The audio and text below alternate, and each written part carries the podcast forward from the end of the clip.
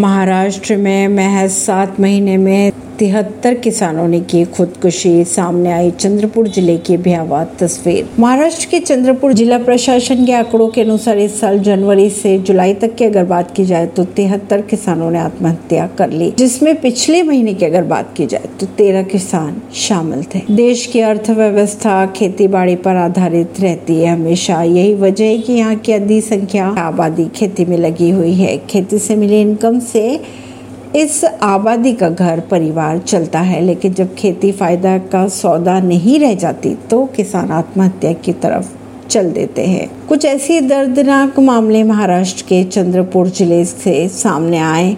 अगर बात करें इस जिले की तो यहाँ पर जनवरी से लेकर जुलाई तक 73 किसानों ने आत्महत्या कर ली। खबरों के अनुसार 2001 से 2023 तक की अगर बात की जाए तो 1148 किसानों ने अब तक आत्महत्या की है। किसानों की व्यथा ये है कि मानदंडों के आधार पर मिलता है मुआवजा। परवीन अर्शी, नई दिल्ली से।